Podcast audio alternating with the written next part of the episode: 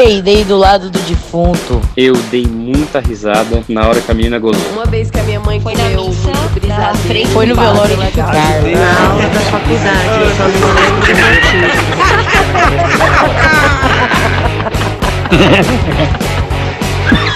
Ah, mas eu ri fazer o quê? Aê! Sejam muito bem-vindas ao Mais Eu Ri Podcast. Eu sou Camila Masri e aqui é o lugar que eu escolhi para celebrar os momentos em que o riso é a saída menos óbvia, mas é inevitável. Olha, o episódio de hoje é bem controverso, hein? É sobre a verdinha. Aham. Sabe aquela verdinha? Ei, não tô falando de maconha, não. Eu tô falando da inveja. Você nunca ouviu aquela expressão verde de inveja? É isso mesmo. Verde de inveja. E por falar em cores, quando era pequenininha, eu morava eu, a minha mãe e a minha avó. E a minha avó, ela tinha um sapato dourado. Eu adorava dourado. Até hoje eu gosto de uns glitters, umas coisas assim, mas naquela época eu amava dourado. Enguicei com um sapato dourado, que queria porque queria, e minha mãe não quis me dar um sapato simplesmente porque crianças precisam ouvir não. E aí eu ouvi não da minha mãe. Cheguei em casa, minha avó estava usando o sapato dourado dela. E aí o que, que eu fiz? Sapateei em cima do sapato dourado da minha avó, parecendo um tourinho, um mini touro. Ou seja, uma criança invejosa para um cacete. Só que todo mundo olhou para mim e chorou de rir. E se fosse eu vendo uma criança fazer isso, eu também ia dar risada, porque é muito engraçado. Um serzinho tão pequenininho, maravilhoso, engraçado, sendo invejoso, né? Que é um sentimento considerado ruim, é uma controvérsia total. E é isso, né? Quando uma criança sente inveja, é só uma demonstração de honestidade, é engraçadinho, bonitinho. A gente admira a sinceridade da criança até quando ela demonstra inveja. Só que quando a gente vira adulto, bate na madeira, cholho gordo, mal olhado, urucubaca encosto agoro. É, Brasil. Quando a gente é adulto, o que, que a gente faz? Manda beijo pras inimigas, pras invejosas, cancela qualquer pessoa que demonstre minimamente inveja perto da gente. Bota essa pessoa dentro de uma caixinha escrito Nazaré Tedesco e taca-lhe a ruda em tudo quanto é orifício pra passar perto dessa pessoa. E a gente já logo aponta pro recalque, como se ela tivesse nascido invejosa, como se aquela pessoa fosse só invejosa e mais nada, como se ninguém sentisse inveja. A gente fala, é, a máscara caiu, tá vendo? Mas será que é assim mesmo? Será que existe uma pessoa que é invejosa e outras que não são? Para saber isso, primeiro a gente precisa saber o que é esse sentimento esquisito, né? A inveja.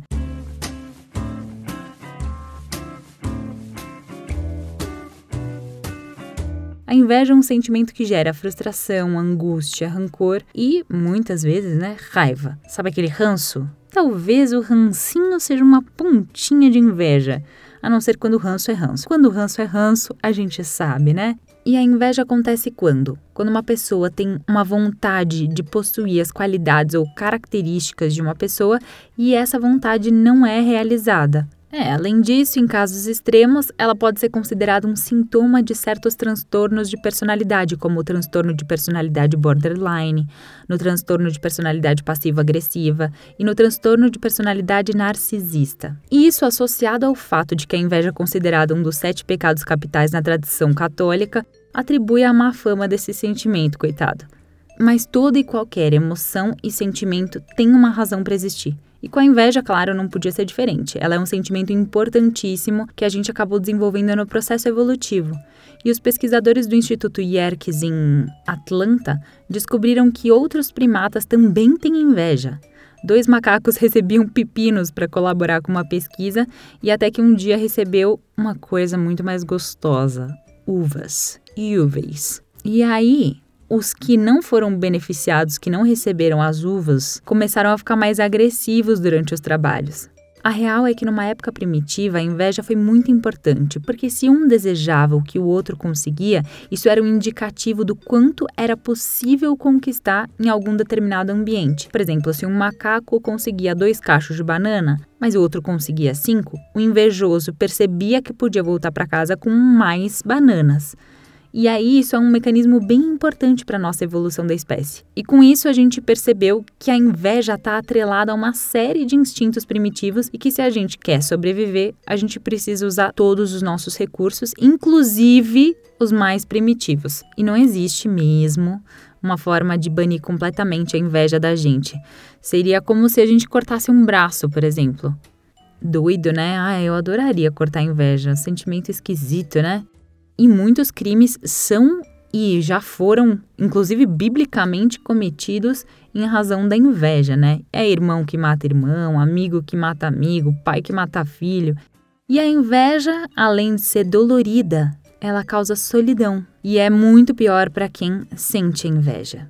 E eu não vou nem entrar aqui no mérito de que a inveja é uma má energia ou porque aí eu precisaria entrar no âmbito das energias. E aí vai um podcast inteirinho só sobre isso, assim, sobre se existe energia transferida de corpo para corpo. Sim, existe, tá? Só dando um spoiler. Tanto que o reiki, né, que é essa forma de passar energia de corpo para corpo, foi instaurado no SUS. Faz parte das medicinas integrativas do SUS. E quando a gente sente inveja, essa inveja é gerada pela história que a gente conta sobre a vida de outras pessoas. E essa história, claro, é feita para que a gente se sinta mal, porque o autor dessa história, no caso nós, e a plateia, também nós, sabemos exatamente os detalhes que a gente precisa colocar ali na história para dar aquele twist, para dar aquela cutucadinha nos nossos gatilhos emocionais, né? Aquelas coisas que machucam bem a gente, que só a gente sabe onde dói, sabe? Muitas vezes as pessoas usam a inveja e o ciúme como sinônimos, e na verdade elas são bem diferentes. O ciúme, ele tá quase sempre associado a um potencial rival. Por exemplo, uma criança que inveja o seu irmãozinho recém-nascido, e a inveja está mais ligada a bens materiais ou a características positivas de outra pessoa. Por exemplo, um cara que inveja que o outro foi promovido no lugar dele. E aí, se por um lado o ciúme é no fundo um medo de perder alguém, a inveja é querer que a outra pessoa perca aquilo que ela tem, porque a gente acha que ela não merece tanto quanto a gente.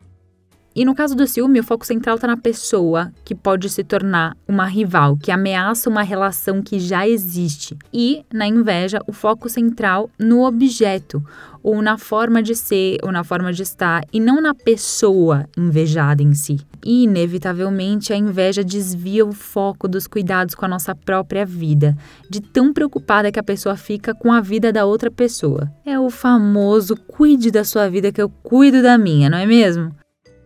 E quando a gente sente aquela invejinha que faz a gente desejar os bens materiais, o status ou alguma qualidade como a beleza de alguma outra pessoa, a área que é ativada no nosso cérebro quando a gente sente isso é a mesma que é responsável por processar sensações de dor física ou emocional, segundo um estudo do Instituto Nacional de Ciência Radiológica em Tóquio, de 2019. Ou seja, invejar dói de verdade. E quando a pessoa tá na verdinha, que tá ali, ó, wicked, o invejosinho, percebe que a outra pessoa tem um fracasso no trabalho, briga com a mulher, bate o carro, por exemplo, ele se sente sim recompensado por isso. Não, literalmente.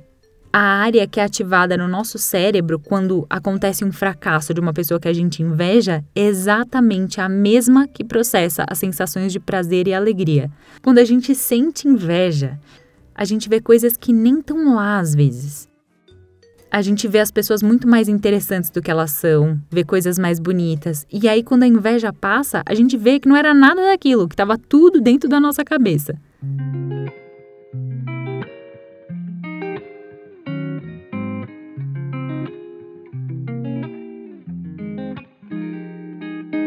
Mas nem tudo é tragédia e olho gordo na terra da inveja, né?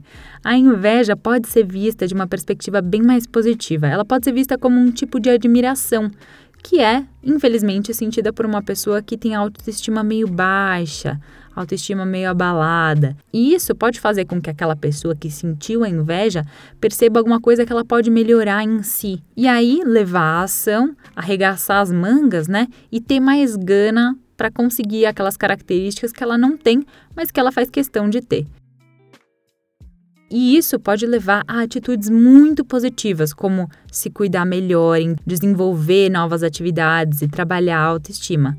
E eu tomei isso como uma lição para mim. A gente precisa mudar a nossa forma de olhar para os outros. Parar de ver tudo como um jogo, uma competição, uma comparação e mais como uma curiosidade estratégica mesmo observar os outros, as boas características e trabalhar na gente para que a gente desenvolva essas características em nós. E lembrando que a inveja só continua sendo uma característica evolutiva importante, porque pode fazer a gente o quê?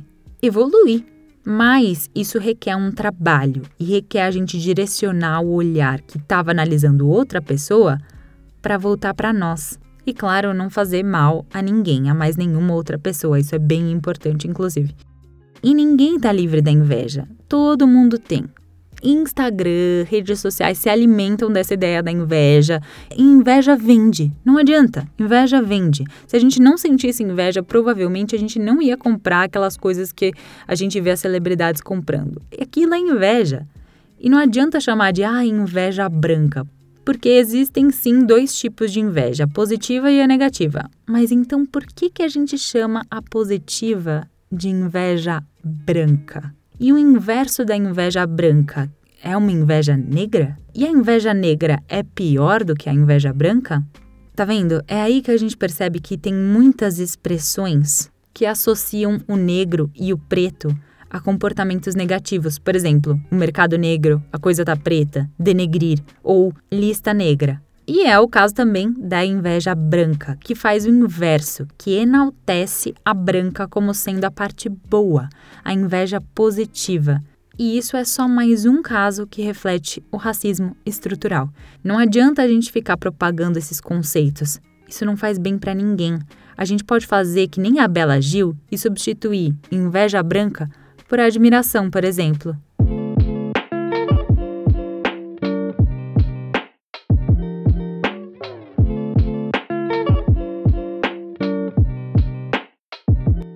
Mas beleza, todo mundo sente. E mais, a gente sente culpa por sentir a inveja. Então, primeiro de tudo, aceita que dói menos. A gente tem isso na gente e a gente tem plena capacidade de mudar isso, de usar isso para o bem. Então não priemos cânico, ok? Não priemos cânico. Culpa não serve para porra nenhuma. Isso é uma coisa que impuseram sobre a gente. Repitam: culpa não serve para porra nenhuma. Então vamos lembrar que o ser humano é um ser dual. A gente tem a luz e tem a sombra. A sombra é, na verdade, uma força positiva que só se disfarça de negativa. Mas eu aconselho a todos nós continuarmos com a nossa pimentinha ali, com a nossa pimenteira ali no canto, com a espada de São Jorge, com o espelho na porta de casa, com a arruda, com tudo que tem direito, porque não faz mal, né? Muito obrigada por me escutar. Se você gostou, por favor, compartilhe com seus amigos, me segue aqui e um beijão e até semana que vem.